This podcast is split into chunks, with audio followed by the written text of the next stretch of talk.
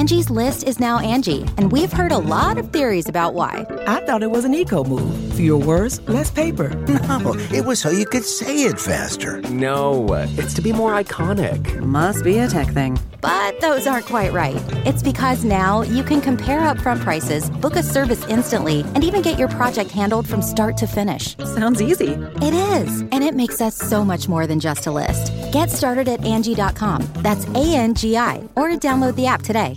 Angie has made it easier than ever to connect with skilled professionals to get all your jobs projects done well. I absolutely love this because, you know, if you own a home, it can be really hard to maintain. It's hard to find people that can help you for a big project or a small.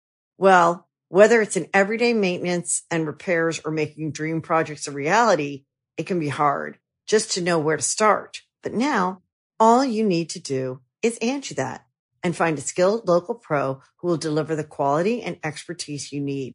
Angie has over 20 years of home service experience and they've combined it with new tools to simplify the whole process. Bring them your project online or with the Angie app, answer a few questions and Angie can handle the rest from start to finish or help you compare quotes from multiple pros and connect instantly, which means you can take care of just about any home project in just a few taps. Because when it comes to getting the most out of your home, you can do this when you Angie that. Download the free Angie mobile app today or visit Angie.com. That's A-N-G-I dot com.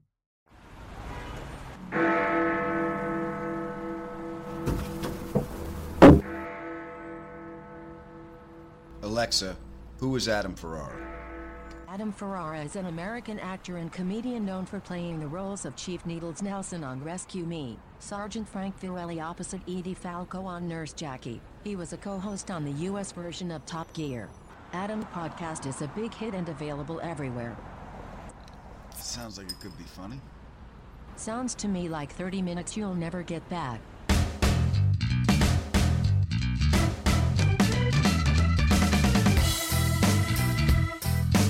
Well, now that you're here, we can have a show, and I'm so glad you are here because it's a great show for you this week. My guest in the ADD interview is my favorite author, and you know his work. He has written The Legend of Bagger Vance. He wrote the book Gates of Fire. He wrote my favorite book, The War of Art, and his new memoir is called Government Cheese. His name is Steven Pressfield.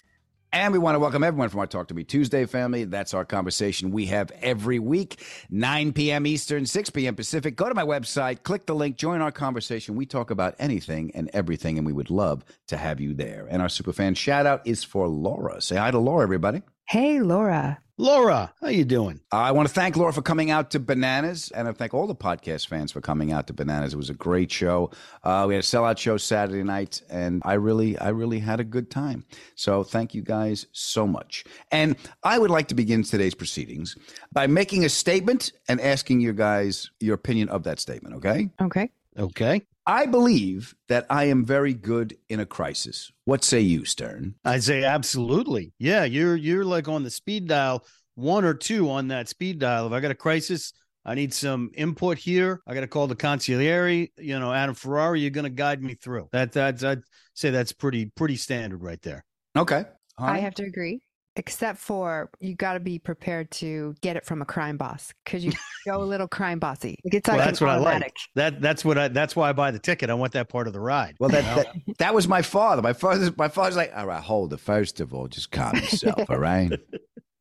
Take it easy. Sit down. You want a little something? You want a little something? Get him a sambuca. Have something. Calm. Take the edge off. It does calm you down when you're like that What does? for some reason. Yeah, when you go crime boss, I get calm. Yeah. Yeah, because it, there's a strong personality there with its hand- with it, with their hand on the tiller that you're like, okay, I got somebody that knows where we're going. This is great. Well, you Yeah. want to know what's what's you get calm, honey. I, I'm very pleased to hear that because I get uh, empowered. I don't know why when I get like that. I guess maybe because I'm occupying the energy I saw my father occupy. You know, it's just Right. that, that, that here's what we're gonna do.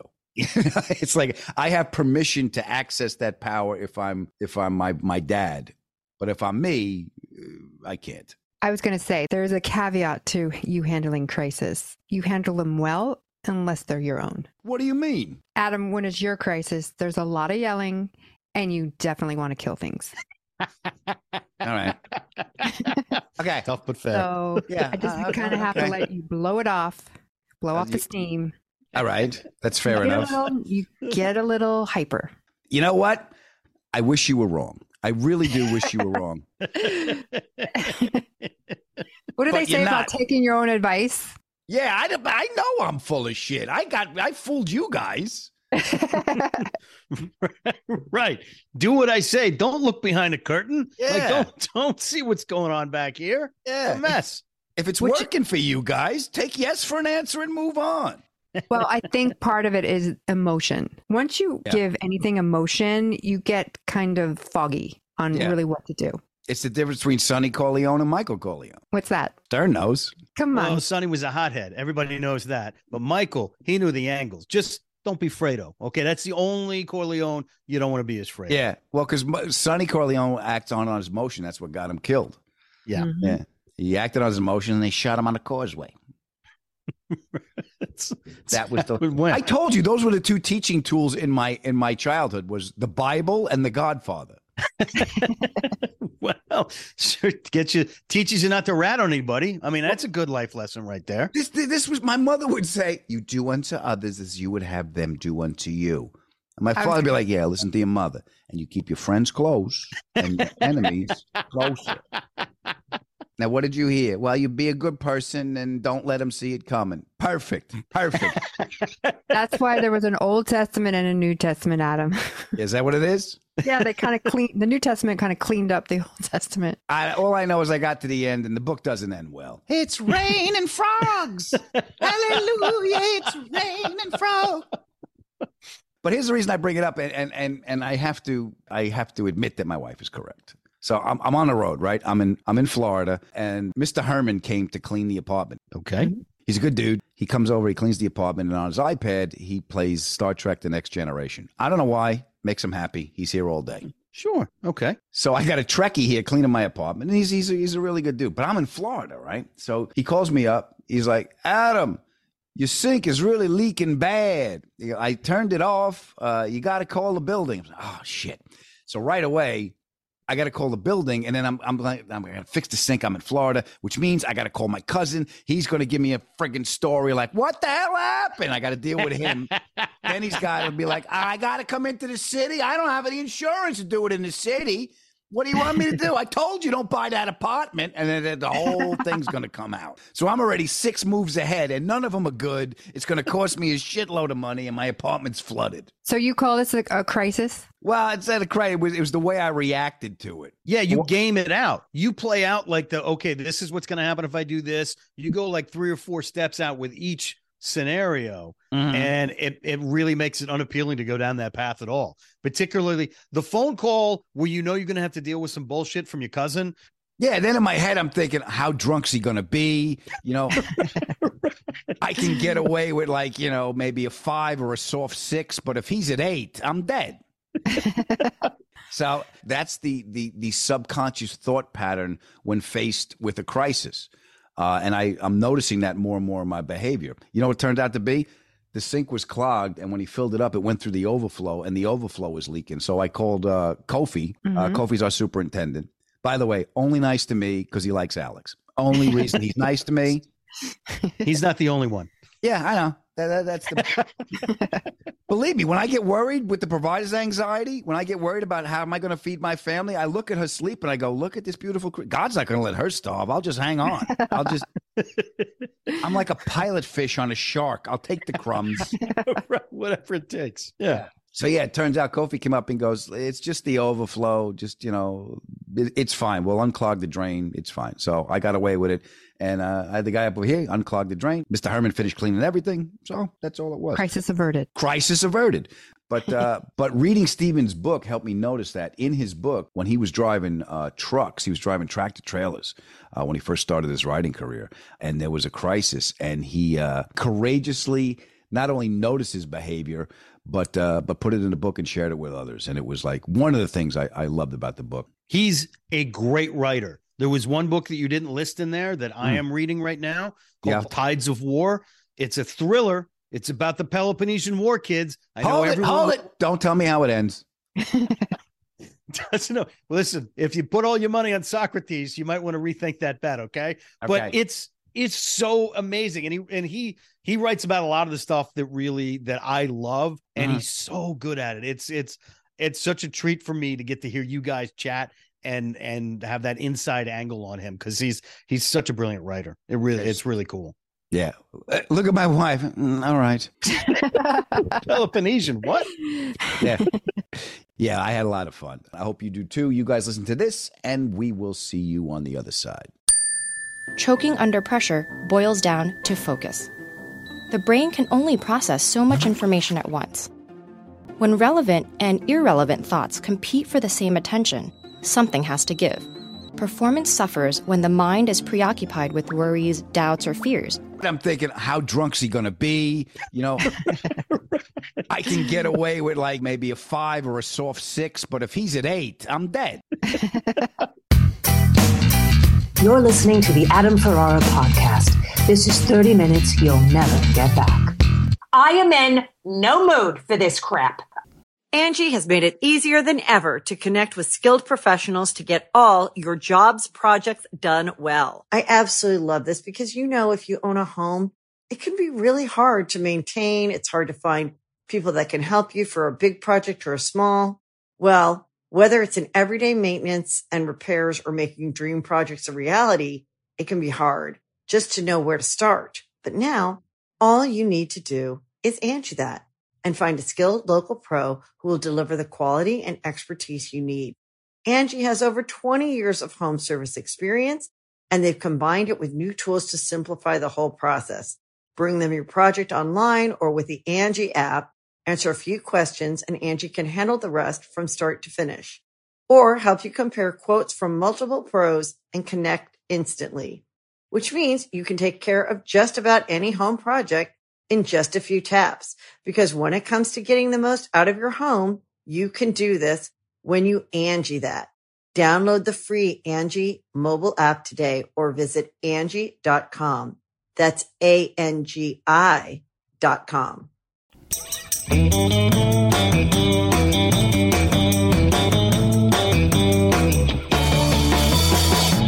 I have got some stand up dates for you guys. Tomorrow night, March 17th, happy St. Patrick's Day. March 18th and 19th, I will be at the Dania Beach Improv in Dania Beach, Florida. Special show, April 1st, I will be at the Marconi Auto Museum in Tustin, California. April 14th and 15th, I'll be back in San Francisco at Cobb's Comedy Club. And April 21st and 22nd, I will be down at Escondido, California at the Grand Comedy Club. Come see me and I will make you. And as always, please come up after the show and let me thank you for all the love and support you've shown me and this podcast. All right, go on, get out of here. Pay attention when I'm talking to you, boy. ADHD, it's not just for kids. Nice boy, but doesn't listen to a word you say. Welcome to the ADD interview. It's not that you're not interesting, it's just that I can't focus. And my guest this week is. Oh, look, a bird! My guest this week is an acclaimed author and screenwriter. His work has provided vital insight into the creative process and has helped to shape the modern day storytelling landscape. His most famous works include The Legend of Bagger Vance, Gates of Fire, and The War of Art. His new book, Government Cheese, is a memoir where he tells the parts he usually leaves out. His books have been a guiding force for me through the wilderness of uncertainty and self doubt that I have to traverse. His power breakfast is liver and eggs, and we both talk to ourselves when we drive. I am so grateful that he has made some time for us today. Ladies and gentlemen, boys and girls, please help me welcome back to the program my pal, Mr. Steven Pressfield. How are you, my friend? I'm great, Adam. It's great to be back with you again. Uh, we've just been talking before the bell rang. Yeah. So, yeah, it's great to be here. Thanks for having me. Oh, thank you. And thank you for sending me the book. The book is called Government Cheese. It's a memoir. And as any fans of you know that there's little pieces of you in your life in every, in every book. The, uh, the, uh, from the War of Art and all the cousins of that book. There's always little pieces about your cat Mo and little stories. And this is a place where you've put them all together and, uh, you've done something that I think is, I, I really liked is every section of your life was devoted to a mentor you had during that time. Yeah, that sort of uh, it wasn't even a plan, Adam. You know, when I was Uh-huh. writing the book, it just sort of came out.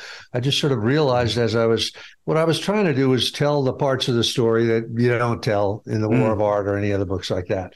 And I just realized how I, my sort of journey through the wilderness Mm-hmm. was I was sort of handed from mentor to mentor. And a lot of them were not even writing mentors at all, you know, like a, a boss at a trucking company where I worked, or a guy when I was picking fruit that is just to this day, I don't know his last name, but uh, became a real mentor to me. So I do think that's kind of how we grow. I mean, is that the way it is in comedy? Do you have yeah. mentors that you learn from? Yeah, it's any it's it's I think it's in any business or, or any kind of setting, Steven. I mean, the elders of the tribe teach the young guys, you Yeah. know. And whether it's a personal relationship or one that you you've never met the person, there's there's influence and, things you gravitate. You know, it's even like showbiz. You know, it's screenwriting. You need a rabbi. You need Yeah, someone. yeah. Yeah, you you, know? have to have it. Yeah. I know. I mean, seriously, in the military, I know that that's if you're like a young officer in the Mhm. Marine Corps or something like that, you deliberately look for mentors, you know, Sure. somebody that's three or four ranks ahead of you that's going to put you on their staff and bring you with them. And as they rise, you rise with them. So, Yeah. anyway, mentors are a very big thing. Yeah, e- even like in, in football, you got they, take their offensive coordinators with them, and then you Yeah, know, yeah, yeah. Everyone has has their group of people. Prison too, but it's a different kind of. it's a different story. Yeah, but in these in these sections of your life, the lessons that you took with you from these mentors seem to unravel into the next phase. There's when I was reading when you were you were driving uh, big rigs, and we were trading emails because I Yeah, yeah. I- You did that logging truck thing. Yeah. a logging truck. But when I when I when I was reading the part where you got a rev match, you don't use the clutch. I'm like, I did that only twice, but it was great when it happened. but the analogies you draw from that into your into the different phases of your life, I found uh, I, I found very rewarding because it strung the life together. If that makes any sense.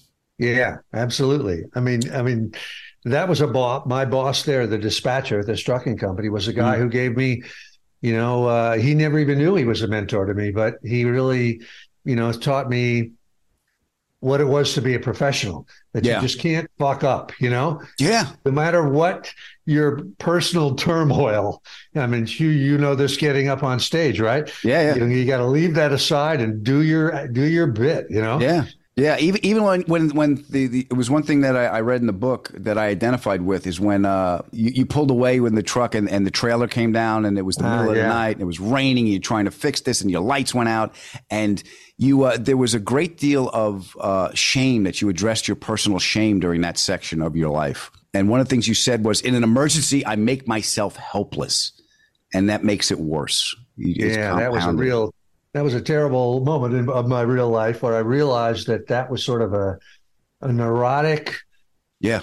what is it, a mindset that you learn from when you're a kid, you know, that, Yeah. uh, that I had never sort of really learned to rise to the occasion when shit, the shit hit the fan. Yeah. You know, that I would sort of make myself helpless, like hoping that my mother or my father or somebody would come to the rescue, which I still fight to this day, you know, but, um, those moments, those real life moments when you have to rise to the occasion, they, they sink in. You know, it's not like talking about bullshit. It's something that really, you know, really happens in the real world and sticks with you.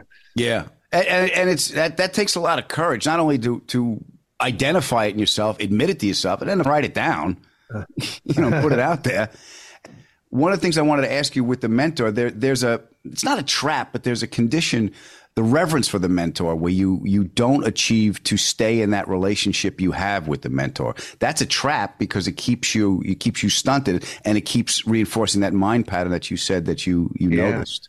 Have you, in fact, I'm reading a book now. You know who Robert Greene is? Uh, Robert Greene. No, I'm not familiar with Robert Greene. Uh, he- you should follow him on Instagram or something. Mhm. He wrote um, the 48 Laws of Power. Does that ring? Oh yeah, yeah, yeah. And then then And- the Forty Eight Laws of Human Nature too, right? Yeah, yeah. Yeah, Yeah, an amazing guy. I just got to meet him actually a couple weeks ago. Uh-huh. But he wrote a book that I'm reading now called Mastery, Mhm. which I highly recommend. And it's sort of about how you go from knowing nothing, yeah, you know, in your life to becoming competent at something. You know, and I'm sure this applies to show business, comedy, and all that sort of stuff. But one Mhm. of the big parts he talks about is mentors Right. and how but but how it's necessary at some point to leave the mentor behind you know Yeah. and and a great mentor prepares you for that and doesn't try to hold you back or keep you as the junior partner all the time Mhm. but at some point he talks about how you have to sort of really branch out on your own. Take what you've learned from the mentor and take it to your own, you know, in your Yeah. own language and put it out there. So you're absolutely right. You can get hung up in a mentor relationship and, you know, be stuck in a stasis forever. Yeah. It's also looking for, and what I found uh, is the external problem, the external solutions to the internal problems. What your book, The War of Art, did for me was I don't know if it gave me permission, but pointed me that the battle's inside. And I think I was ready to hear it. You know, when you labeled uh, resistance uh, as the obstacle to the creative process, I stopped blaming myself for not achieving and realizing, oh, fuck, this is a this is just the Uh-huh. human condition. And you've illuminated that for me. So you put the fight inside, and it's it's been a living fucking hell ever since. Press it. Thanks a lot. Let me ask you, Adam, in, in specific terms, like what, how did that apply to you in your career and your evolution? Was there a moment uh, that? Yeah, yeah. Ah, there was. what- a, what I can was tell it? you. I can tell you the moment. The, the, I was fortunate to get a, a really early start because I was given this gift where I could just improv. I could just do it. Uh-huh. And when you do things naturally, you're the worst teacher because you don't know how you're doing it. You just tell someone, "Well, just do it," you know. But Uh-huh. I worked a lot because I could I could do the time even though I didn't have the written material. So I didn't know I wasn't producing. When I read your book and I wasn't growing, I didn't feel I was growing. It's because I wasn't putting in the fucking work. I wasn't sitting at the table every morning. I wasn't getting up before the sun, doing what I had to do and sit from 7 to 12. You know, I wasn't putting like my ass where my writing, heart writing a comedy bit? Is that what you mean? Uh huh. Just put the time in. I, I always I, I always uh, likened it to uh, uh, uh, spending time in the garden. You know, if you, the flowers ain't going to grow if you ain't watering them Uh-huh. in there. Even if you're not sitting there writing over and over again, you're you're processing it. One of the things I took from the book was after you get done writing, you go for a walk and you bring the tape recorder because your higher mind is still working on stuff. Uh huh. And Uh-huh. there's so many different aspects now of being an artist. You just can't create the art. You got to do the commerce part of it too. Yeah, yeah, You got to yeah. be the marketer. That's not what I do, but that's something I have to do to care for the babies. Like I had the baby, now I got to take care of it. Yeah. You want to talk about that for a minute? Because this is interesting to me. I can ask Sure, you some, some questions like what what do you I mean, and then you can ask me about this too. Okay. We wanted to talk about this, but what do you have to do to take care of the baby, the marketing aspect of it or the self promotion? What what what does it involve? Well, you have to. I mean, what I learned from my wife is first of all, lighting. you have to do a good, Uh-huh. you know, you have to look good. You have to look, the, the presentation of your art just can't be a, a cell phone on your face. You know, you got to make, you got to make, you got to make it look, you got to elevate it. You also have to do it. It's- the part of me was not like, I don't want to do this because it's not the way I've, I didn't learn it in a natural state when, when you were at the age where things just come to you, you know?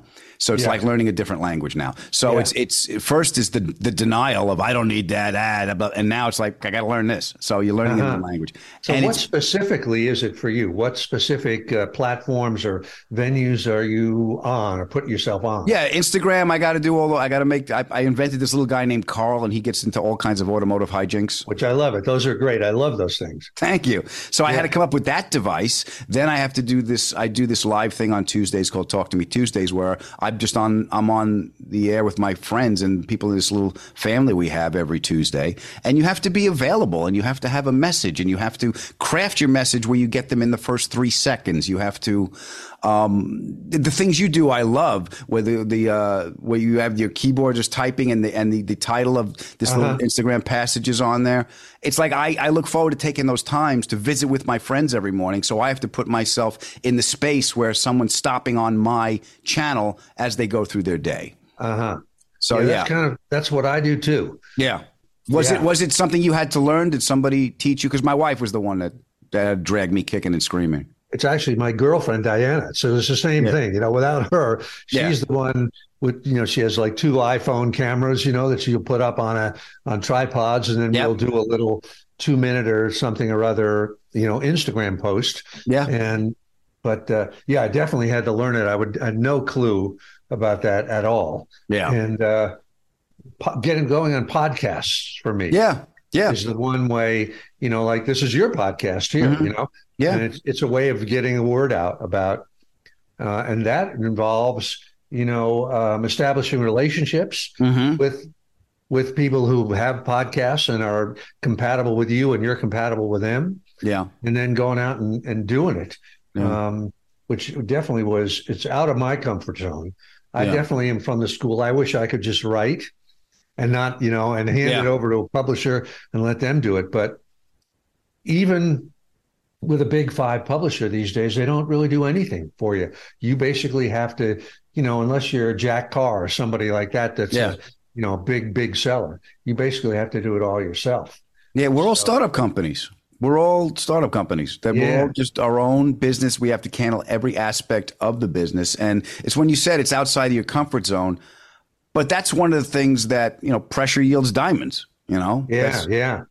That's one of those things where you have to put yourself in that I'll say artistic danger. You know, Uh-huh. like the big one of the big moments that I relived in the book, uh, Government Cheese. I'm reading right now. You had a successful screenwriting career.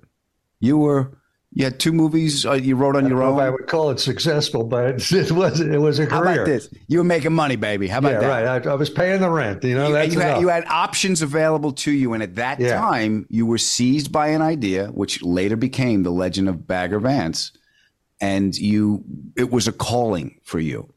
yeah, definitely. Yeah. You said, "I have to write this book." Yeah, that was uh, one of these sort of you know moments that when you look back on, you can't really explain. Mm-hmm. It's like I had I had a career for about ten years as a screenwriter, you know, kind of a B level screenwriter, and also as the junior partner in a in a in a writing team, Mm-hmm. and had finally sort of got to the point where I was making money and and people were interested in my stuff, and uh, I had a good agent, Mm-hmm. and uh, suddenly I had this idea to write a book, which was the book of the Legend of Bagger Vance, and it just sort of seized me. Mm. I'm sure you have something like this too, Adam, in your story that Yeah. where I couldn't not do it. I just had to do it, and I had this sort of meeting with my agent where basically he fired me Yeah. um, because he, and he was right to do that because he said, I put in the last five years busting my ass for you, getting your name out there Mhm. as a screenwriter.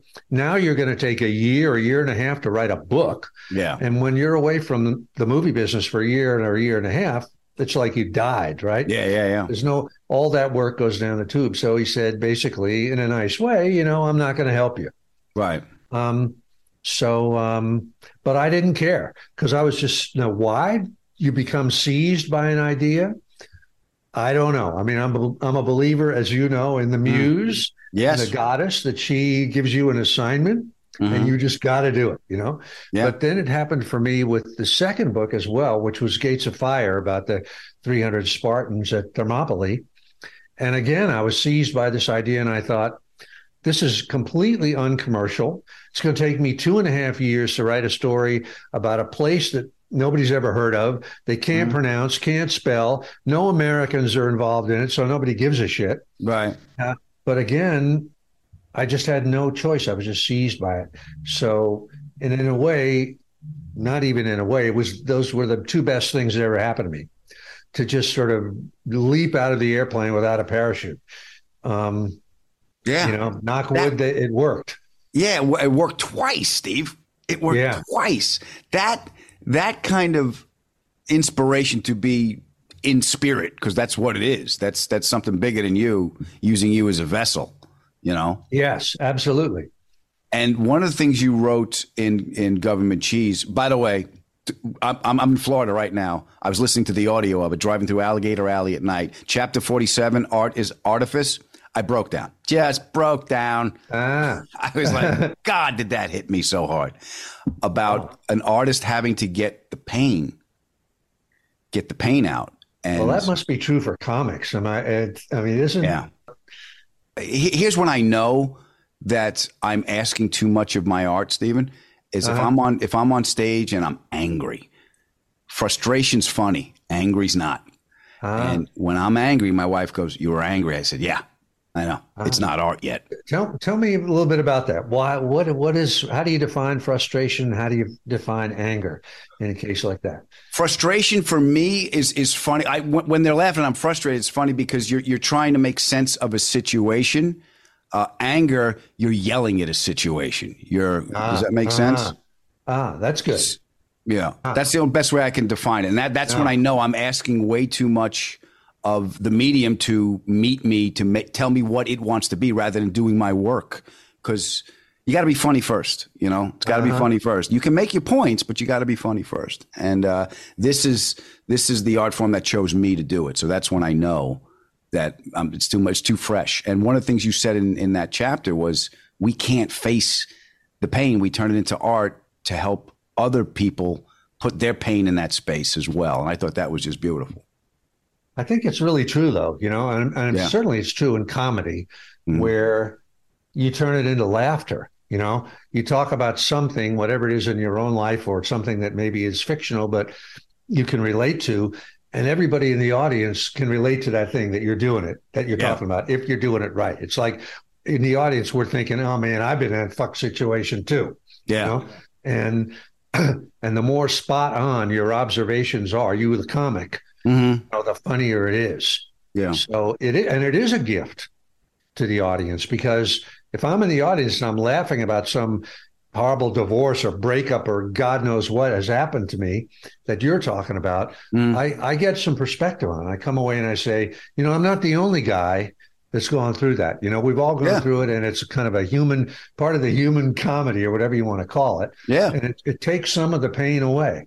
So that's what really what art is. I mean, a great song yeah that's about yeah you know heartbreak or something like that we may be driving along through alligator alley in tears but Yeah. it helps us you know when it when Yeah. it's all done when it's all said and done we feel a little better I I think if someone can articulate a feeling you can't, it forms a connection, and that that ends the the exile and the isolation of the human condition. yeah Yeah. well you know to go back to what you just said adam about anger is not good but frustration is Mhm. i think in writing if you're writing about your own pain hmm in the w- in the way that you would call anger that's really bad Yeah. that completely alienates the the reader. It's not art. It's just a rant. Yeah. It's just uh, like it should be done in a therapist's office. It's not ready for prime time. hmm Somehow you, the writer or the, the comic, have to process that into that ore into gold Yeah. before you can show it to somebody, or at least into silver or copper, you know? And that's sort of that's the agony and that's the skill, I think. Yeah. Elvis Costello said, "You just can't put your diary to music." Mm. Did he say that? Because he's absolutely right. That's Yeah. it. Yeah. It Yeah. deserves to stay in a diary locked in a drawer where nobody else sees it. Yeah. Well, one of the things that that I wanted to ask you because in the book you said when you shifted to uh, screenwriting, you said I found the truth when I began making stuff up. I think that was the quote. Yeah. Um, which is really true. Yeah. And I sort of, in my early attempts as to being a writer, where I wrote like three novels that never went, never got published or anything. Mm-hmm. And I sort of had this ethic, this kind of Hemingway esque ethic, boneheaded ethic that said something like, you can only write about yourself. Mm-hmm. And the only thing you're allowed to write is something that absolutely happened. Yeah. And you could certainly never make anything up that made the character that was you look any better than you really were. Mhm. And at some point when I was uh, just ready to hang myself because it wasn't working, I just said, fuck this. I'm just going to make up a. I'm never writing about myself ever again. Mhm. I'm going to make everything up. And for some reason, that was a great liberating moment for me. I don't think that works necessarily in comedy. Right. You probably have to stick close to your real, you know, inner turmoil. But whatever it was, to just make shit up Yeah. was a great liberating thing for me. I told in the book, I'd say that the first screenplay that I wrote like that was a prison story. Mm-hmm. And I've never been in prison. I don't know a fucking thing about it. You know, when I was had gave gave it to friends, they would come up to me and say, "Steve, where did you do time?" and and that was a real revelation to me. That when I wrote the actual truth, people would read it and say, "Ah, sounds like bullshit to me." Yeah. Yeah. Yeah. When I made it up completely, pulled it out of my ass, Mhm. one hundred percent, people would read it and go, "Wow, this is so true." It's kind of the same thing in stand up. They take your real life, you put it in a blender, and you know you make it funny and you add the beats that, that Yeah, tell the yeah. story, but you know you embellish it because it's entertainment. Uh, do you feel that because you you're putting imaginary circumstances, you could be truthful in those circumstances when you write because you're not emotionally connected to them? I think that's true. Yeah. But even beyond that, let's say you and I are writing a, a book together and we do something like Lord of the Rings or um, Game of Thrones. Mm-hmm. In other words, a complete fantasy. We make up a world, there are dragons or whatever. It completely frees you. And and now you become in touch with the muse, Mm-hmm. you know, and you have characters like Daenerys Targaryen that there's nobody in your life like that. You know, there's nobody in your life like Jon Snow or any Mhm. of those people. And so you're completely free to enter a kind of a free a free association type of world, right? Where you just kind of make up this stuff, you know? Mhm. And it's amazing what comes out of you. Yeah. It's and it's not like you are consciously using your real life, you know, and putting it in there in any way or any wisdom. In Mhm. fact, you're going better than that. And when you look at the page that you've written, it's it seems wiser than you are. It's like you say to yourself, where did that shit come from? Yeah. How did I know that? Mm-hmm. And I don't know. I don't know what the answer to that. But what turns out to be happening on the page is better than you could have ever imagined. Um, where it's coming from, I don't know. Yeah. But certainly, pure fiction is a great, great thing. Yeah, I, I think it, it takes it, it takes the see, when, when I write something, Steve, and I do it on stage, and I get I get the experiential laugh where I see some guy shaking his head, or a, a, a wife will push the husband. You do that. Uh-huh. That's the best connection and the best laugh. That that's the moment what makes it worth it for me because it it it, it the bit grew to something bigger than the synergism of me and, and whatever energy puts that together. Yeah. Yeah. And that's the gift. You just gave that couple a gift. Yeah. Right? Yeah. You know, their marriage is going to hang together for an extra week thanks to that joke, you know? Yeah. Yeah. And you've done that. Are you aware of the the mentor role you've played in so many people's lives because of the books you've put out? I mean, I sort of am vaguely, but uh, uh, I, I kind of resist. Right. I don't know why I resist that. I, do- but um, I, I'm, yeah, it doesn't really sink into me, but I am, I am aware of it. Yeah. Okay. Well, yeah, because I mean, people that I because I've given your book out. I have cop, different copies of it. You know, I've got comics that come to me and I can't write. And So you you're know. the guy. Uh, okay. yeah, I read this. Read, the guy, uh, Mark Stern, who's on my show right now. We were he was he wrote his first book. He had to write his second book, and we were in D.C. We're having a cup of coffee. He goes, "I'm stuck. I'm stuck." I said, All right, get up. We just walked. I went to. This, I bought the book. I handed it to him. He goes, "What's this?" I go, "Read this. You'll be fine." How did that come to you? That the War of Art was that Uh, something you needed to you needed to say to yourself, or was that something that needed to come through you? Sort of. It was like that. It's like uh, I say that when you're a professional writer, a working writer, Mm-hmm. your friends come to you and they say, "I've got a book in me. Can you can you help me?"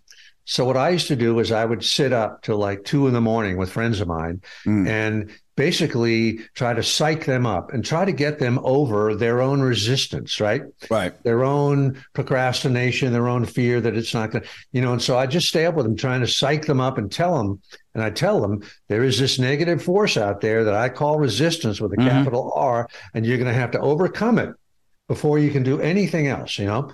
And of course, nobody ever listened to me. Nobody ever wrote the book. Nobody ever did a fucking thing, you know? so finally, one day I just sort of said to myself, let me just write this stuff down. Right. Let me put it down in like, you know, 100 pages. And when anybody asks me that they've got a book in them, I'll just say, here, read this. So that was that was how that came about. I just sort of banged it out in about two months. Yeah. And it was just ready to go because I had said it so many times out Yeah. loud. Yeah. So that's Hey, how yeah. the book came about. I think there's another patience is the other thing that I I don't have, Steven. I go from zero to homicide in three seconds. Uh-huh. Um, but there's a timing of things when things come to you. There's a timing of Yeah. when- that I'm I'm really starting to respect now. Have you found that in your work as well? Yes. I mean, it's very definitely like bullets in a in a magazine in a gun, you know, Mm-hmm. or bullets in a chamber. You know, when they're ready to fire, they're in there. You know, and you got to pull the trigger. And when you do pull the trigger, when they're in, when the, the round is in there, it fires. It Yeah. works. You know. Mhm. Yeah. The um the resistance that you have uh and the resistance that that manifests well, just to go back to um uh what you noticed about your emotional patterns in, in times of emergency eh, when you sit down and face the artistic danger as well do you have certain things that you've noticed like oh shit there's that feeling again Um, definitely. I mean, I, Yeah. I really feel like, and I bet you feel the same way, Adam. Like Mm. you should be scared every morning. You should be scared every time you sit down. Yeah. If you're not, I Yeah. mean, to work. I mean, to put something on paper. Yeah. And if you're not, something's wrong. yeah And the more scared you are, the better. The better it is, because that's resistance. The Mm. reason you're scared is because there's big resistance, and resistance, I have found, is equal and opposite to whatever the the gift, whatever the good stuff is. Mm-hmm. So the more resistance you feel, the better the work will be once you get it out. yeah So yeah, I feel that same, you know, artistic fear, whatever you want to call it, every morning. Yeah, I and a lot of a lot of things you have uh, have put down to paper um, actually helped me in my, my my life as well. Just you know, not not just just my work. And I have a quote that I love from I, it's from Turning Pro, uh, and I'm going to mispronounce uh, the poet who said it, but it's uh, uh, "Be brave, my heart. Plant your feet." And square your shoulders to the enemy. Meet him among the man-killing spears. Hold your ground. Fuck, Yeah, that's, that's good. A, that's a great one. Yeah. um, and that's uh, I, mean, I didn't write that. That's the the real guy, Archilochus. Archilochus, yeah. Archilochus was a, a, a real mercenary poet Mhm. of about 700 BC, which is way, way, way, way back. Mm. But uh, and that that is a that is a great um, you know expression of standing your ground Yeah. in the face of a lot of shit pouring in on you. Fuck, and it's all in your head. I mean, that that's that's the thing that that, that here's the thing. Uh, are you? Do you think it's it's worth knowing where this stuff comes from, or is it more beneficial just to deal with it as it shows up? I think you do both, right? Yeah. Certainly, you have to deal with it when it shows up. Yeah. But uh, and it's only theorizing of where it comes from. Right? We don't know. Mm-hmm. Um, so yeah, I think you just have to deal with it as it comes up. That's Yeah. that's all it. To me, it's it's it's about action as opposed to talking about something. Yeah. Right. Yeah, sitting in your Or own head. thinking about it. Thinking about it is the worst. Oof. Yeah. Whereas action will always will always I think work. Yeah, it's like it's like the guy that goes to the library, reads all the books about swimming, jumps in the pool, and he drowns. Yeah. or it's like the cartoon in the New Yorker that a- it's a guy standing, be, a befuddled guy standing before two doors. One door says heaven, right. the other door says books about heaven. Can I ask you? Because I'm, I'm. This is where I'm at in the book.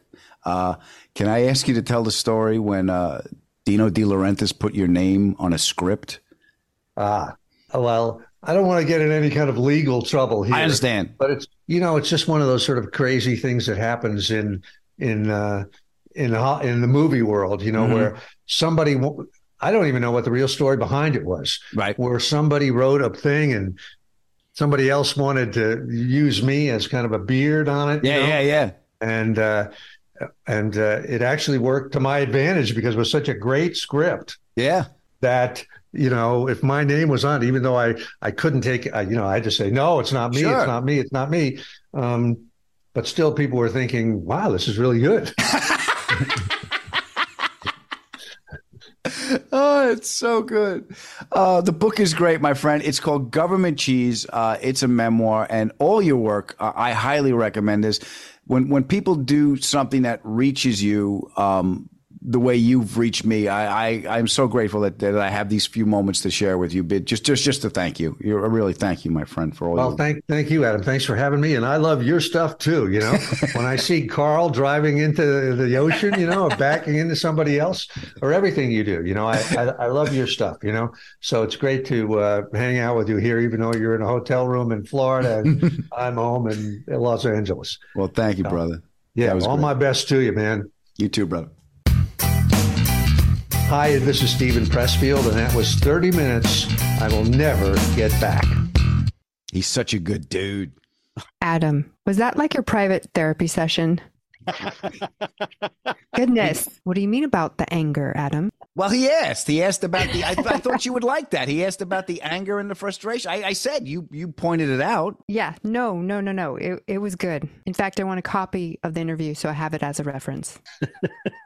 It's great. Now I'm I'm, I'm like a lab rat. That's no, no, no, no, no. He was having a real conversation with you. Like he would mm. be like, "Hey, can we explore this? Like, let's go down this road with this stuff." Mhm. Like he was, he was having a ball talking to you. Yeah. Now, and if and if he wasn't charging you for the hour, then you know that's that's a win.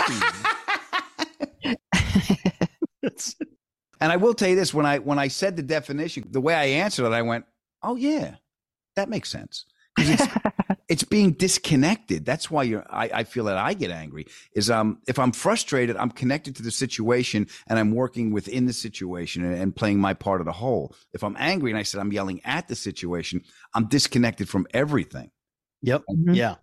and that that that disconnection causes me to be to to uh, to be angry. Yeah, I liked that he said you have to go through the anger, kind of whittle, whittle it down and turn it into gold or at least copper. Yeah, Yeah. yeah, you yeah, whatever kind of precious metal you can get out of it. Because there is passion and the energy in there. There's something in that anger, and it's just sort of honing it so it's not, it doesn't Mhm. turn into rage. And by rage, you mean Phil Tech. sure. Yeah. Yeah. Philish. Yeah. Yeah. But I will say this. I was very pleased that there was reference to ancient Greek poetry in there. Archilochus, the poem of bravery. Like Yeah. Steven and I need to go on a road trip together. You sit, you guys sit in the back seat. We're just to talk about Greek poetry. But I love that. And do you want to know why, in a nutshell, why I love ancient history? Go ahead. Because I love taking like you're gonna say it anyway, Stern. Go ahead. Yeah. Um, because you can take things that were written literally like two, three thousand years ago, or examples of history or whatever, and apply them to your own life in current times.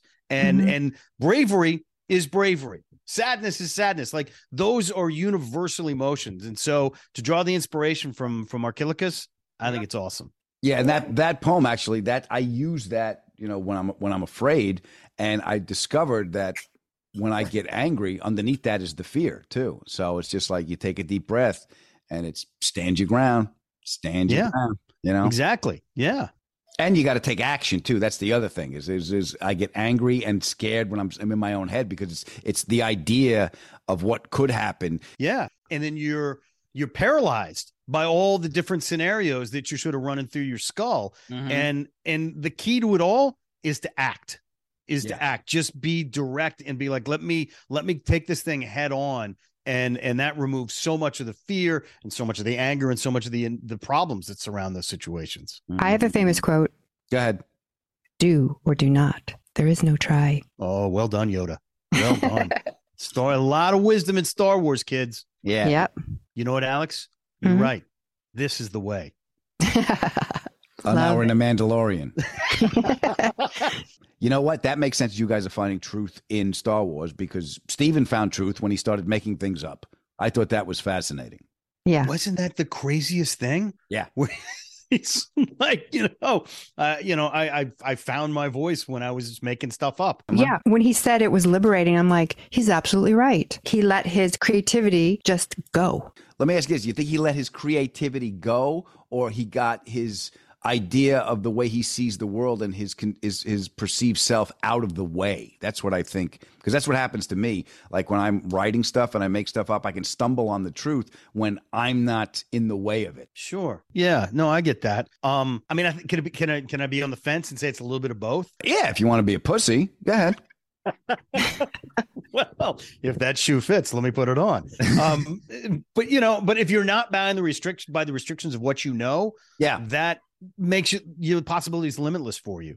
And part of that process is removing yourself from it and just sort of letting the creativity flow. I would think. But let's be honest. I mean, he does a lot of research. So Yeah. that gives you a lot of freedom and confidence to go into um, an unknown world. Mm-hmm. But I just love that expression. He found the truth when he started making stuff up. Yeah. It's just the coolest con. That that were that was really a great statement from him. Um, what did you think about him talking about mentors? You want to know something? Steven, he doesn't even know this, but Pressfield was one of my mentors through his work. I didn't want to say anything. Well, that's cool, man. I didn't want to flip Yeah. yeah. you know. Warriors Ethos, the uh the, the podcast he has and, and just just his work uh, really just I it brings me comfort and uh and gives me direction um when I'm adrift. And isn't that the most important thing about a mentor is when they're not there? You hear their voice in your head when you come to a crossroads, whatever situation is like it's a big problem, little Mhm. problem. You're like, how would so and so handle this? What would they tell me to do in Mhm. this situation? I always sort of channel that stuff. I mean, I, I in my broadcasting career, I mean, trust me, I work with a guy named Tony Kornheiser, who is one of the greatest mentors you could ever have. So many of my broadcasting skills and interview skills and just organizational and, and how to be a professional comes from from Tony, you know, working Yeah. with for 20 years. Well, I will tell you this about the voice in your head. Uh, if I feel guilty, I'm hearing my mother's voice. yes. Yep. Yeah. And I figured this out. The best job my mother could ever have would be the person that brings you the air filter at Jiffy Lube because she can make you feel so guilty. I just, just picture my mother walking out with a dirty air filter, go, look at this. Look at this filthy thing you have you brought in. Do you think do you, do you think it's safe to drive around with something that looks like this? Answer me. Joe, look at this. Look what he's done. Joe, do you think he shouldn't be driving because he's freaking blind? He can't see this. They should get moms to work at Jiffy Lube. Sure. You'll buy everything. I need two filters in case this goes bad while I'm driving. just to make it good. Oh man, that's Well, great. I have to say, it's hard for me to pick out a mentor. Is is that strange? I get my mentorship or inspiration through stories, good films. Trust me, you hear me quote, you know, movies all the time. I get so I, I'll throw out these lines, and people are like, "That's really wise. Where'd you come up with that?" I'm like, "I heard it in a movie." My, I'll Mhm. give you this is an example, and I love using this line. You stake out the moral high ground, and the rest of us get altitude sickness. I love that line, and I love Mhm. that that sort of battle for like who's going to be morally superior. I always think of that line, and that's from a movie. Mhm. So you know, there's wisdom everywhere. It's where you find it. And honestly, Alex, when you are a pure beam of light as you are, you don't really need mentors the way that that Adam and I, because we're down in the mud. You'd agree with that, right, Adam? Yeah, I just wish, you know, the beam of light was connected to a flow of cash. That would be nice. That's so different, Adam. What? That's not that different. Mentor, cosigner, it's the same thing. no, it's not. That's- So I think what you're saying, I'm more the muse. Yes, you are more the muse. I will. I will tell you that. You are the Mhm. muse, and, and Steven does definitely believe in the muse to make his art. And the other thing he said about art, and this actually happened to me in his book, Government Cheese, chapter forty-seven. Driving through Alligator Alley, the middle of the night in Florida, I'm listening to his voice on the audiobook. He's talking about how to put your pain into art. I broke down. I broke down. I'm a grown man driving, fighting back tears, looking out for alligators. This is what I was doing. That's a powerful moment, man. Yeah. It is when you well when you have that kind of self realization when when when it clicks in your head and something penetrates through all the crap that we you know wrap around ourselves and it it just penetrates through all of that and gets straight to the heart of things. That those are the most powerful moments that there well, what are. it got to, what it got to, was the frustration I was feeling and the anger that was building up was because I was asking too much. I was asking the art form to heal me rather than to be to connect to somebody else. I was Well, asking. Adam, I was going to add, you put a lot of stress on yourself when you were saying, when you're saying you have to get up at a certain time and write for a certain amount of time, and if Mhm. you don't, that's failure. Yeah. I was thinking to myself, wow, that is so stressful for Well, it's- It, it's all because of you, because you're killing me, woman. It's. I hope you've learned something on this episode. I do this the same sort of thing though. It's like I'll I'll but I do it like I've got these things to do today. And it could be even, you know, I got to clean the cat box or I got to go buy a case of water, whatever. And if I don't check everything off that list when I go to bed at night, I'll be like, well, this was a crappy day. You didn't do what you're supposed to. And then you sort of beat yourself up for it. So, Mhm. I it, uh, if that makes sense, I get the idea of like I have to hold myself accountable to these things I need to do. But yeah, but I, know- but I beat myself up before I do them because I'm like I'm holding myself. Like, I got to get it done. I got to get it done. So like I'm, I'm all I'm all anxious before I even do it, and I'm already project, predicting it's not going to get done. I'm predicting ah shit this sink. You know what this means? all this childhood trauma is going to come back now because I got to reach out to my family. yeah. That's right, Adam. Thank God the sink crisis was averted. Oh my goodness. and all is right with the world. I want to thank. Uh, Nothing to do with bad plumbing. yeah, this building's old. I want to thank my favorite author, Steven Pressfield, for being on the show. It was a real treat for me to get to talk to him. And his new book, Government Cheese, is available everywhere, and I highly recommend it. Honey, if they want to get a hold of us, where do they go? The Adam Ferrara at Gmail. Uh, thank you guys so much for telling people about the show. The show's growing, and we still need your help. So tell 748 people about the show. That'll help us out. And if you leave us a review, that helps us with our friend. Mr. Algorithm. We are all in this together, brothers and sisters. So please share the road. And remember that life is hard. So you take it easy on yourself. Hard is ended. Go in peace. My mother would say, You do unto others as you would have them do unto you. And my father would be like, Yeah, listen to your mother. And you keep your friends close and your enemies closer. Now, what did you hear? Well, you be a good person and don't let them see it coming. Perfect. Perfect. Adam will go to heaven through the kitchen, like in Goodfellas. Angi has made it easier than ever to connect with skilled professionals to get all your jobs projects done well. I absolutely love this because, you know, if you own a home, it can be really hard to maintain. It's hard to find people that can help you for a big project or a small. Well, whether it's in everyday maintenance and repairs or making dream projects a reality, it can be hard just to know where to start. But now all you need to do is Angi that and find a skilled local pro who will deliver the quality and expertise you need. Angi has over 20 years of home service experience and they've combined it with new tools to simplify the whole process. Bring them your project online or with the Angi app, answer a few questions and Angi can handle the rest from start to finish or help you compare quotes from multiple pros and connect instantly, which means you can take care of just about any home project in just a few taps. Because when it comes to getting the most out of your home, you can do this when you Angi that. Download the free Angi mobile app today or visit Angi.com. That's A-N-G-I dot com.